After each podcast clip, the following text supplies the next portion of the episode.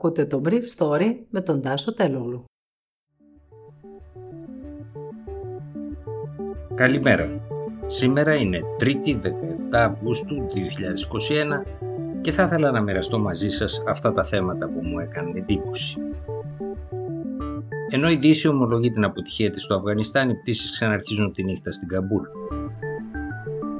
Πυρκαγιές σε Ανατολική και Δυτική Αττική ταυτόχρονα με πιο επικίνδυνη εκείνη στα Βίλια. Έκκληση της Εθνικής Επιτροπής Εμβολιασμών και εμβολιασμού σε παιδιά και ανοσοκατασταλμένους.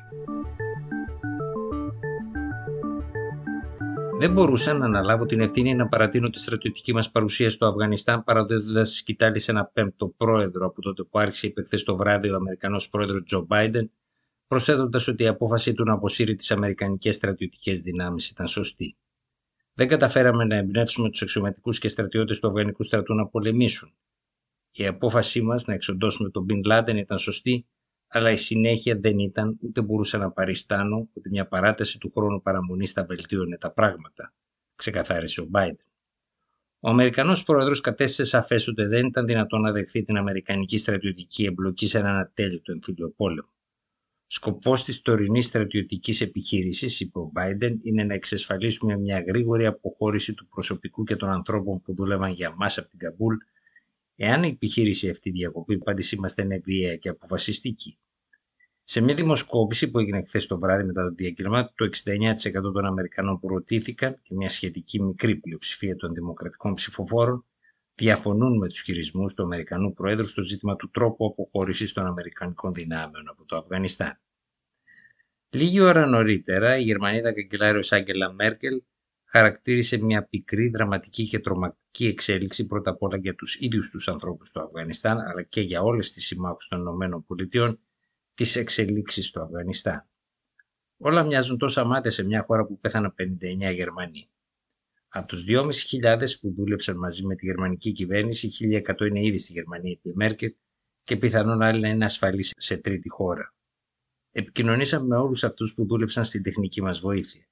Από τα 1.000 άτομα που δούλεψαν μαζί με τη γερμανική τεχνική βοήθεια, 600 βρέθηκαν και θα κάνουμε ό,τι μπορούμε για να τους δώσουμε άσυλο.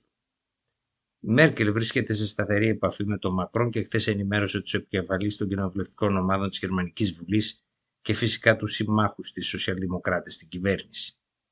Ο διάδοχός της όμως, Άρμεν Λάσετ, αντιμετωπίζει πρόβλημα, καθώς εξαιτίας της προεκλογικής εκστρατείας και φοβούμενος απώλειες ψήφων προς τα δεξιά, επιχειρηματολογεί υπέρ του κλεισίματος των γερμανικών σύνορων για ένα νέο κύμα Αφγανών προσφύγων. Το γερμανικό πολιτικό προσωπικό βρισκόταν σε σύγχυση όλη την Κυριακή, καθώς δεν ήταν σε θέση να αποφασίσει και λόγω των εκλογών σε ένα μήνα αν έπρεπε να στείλει τις ειδικές μονάδες στο αεροδρόμιο της Καμπούλ ή να περιμένει τη διασφάλισή του από τους 6.000 Αμερικανούς στρατιώτες που φυλάσσουν την περιμετρό του. Τελικά, χθες ένα μέρος της γερμανικής πρεσβείας στην Καμπούλ έφυγε για την Ντόχα, ενώ σήμερα θα απομακρυνθεί το υπόλοιπο. Οι Γάλλοι κρατούν τις θέσεις τους έχοντας ανοίξει ένα γραφείο μέσα στο αεροδρόμιο. Τη νύχτα ξανάρχισαν εντωμεταξύ προς την αφγανική πρωτεύουσα οι εμπορικές πτήσεις. Σε δύο διαφορετικά μέτωπα έπρεπε να ενεργήσουν οι δυνάμεις της πυροσβεστικής και της πολιτικής προστασίας χθες το μεσημέρι. Το ένα, στην Κερατέα, στην περιοχή Μαρκάτι, όπου η φωτιά ήταν σε εξέλιξη μέχρι αργά τη νύχτα, αλλά σε ύφεση και οριοθετημένη, όπου επιχειρούσαν 104 πυροσβέστες με 40 οχήματα και τη βοήθεια αρκετών αεροπλάνων. Εκεί βρισκόταν και το κινητό επιχειρησιακό κέντρο Όλυμπος της πυροσβεστικής.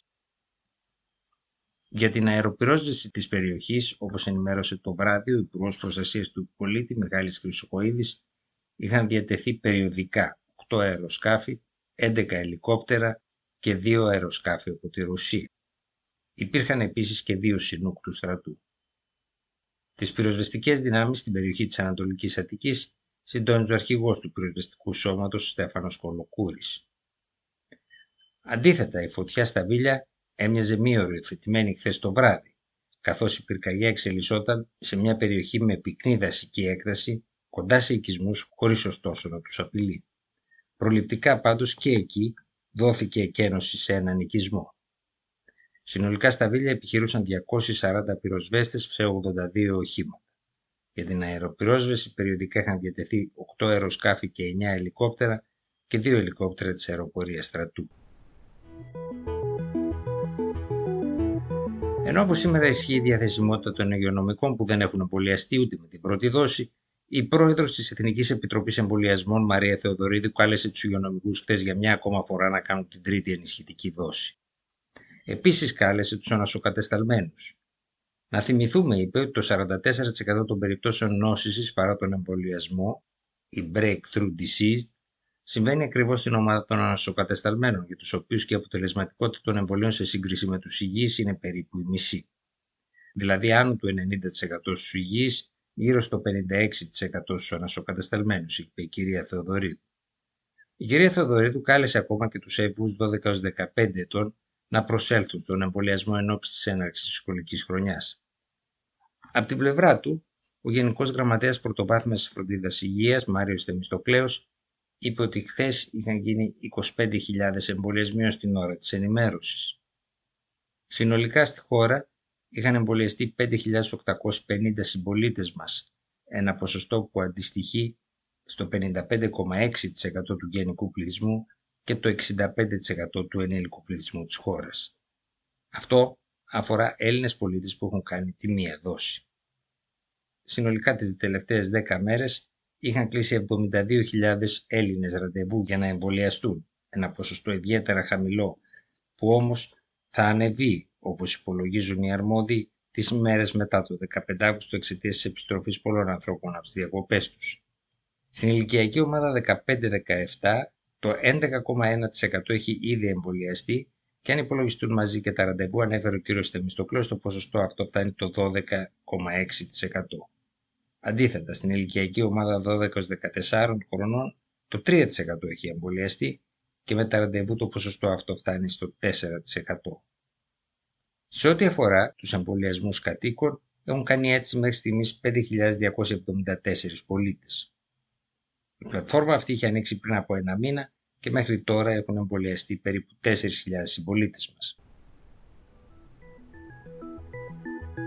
Ήταν το Brief Story για σήμερα, 3η, 17 Αυγούστου 2021.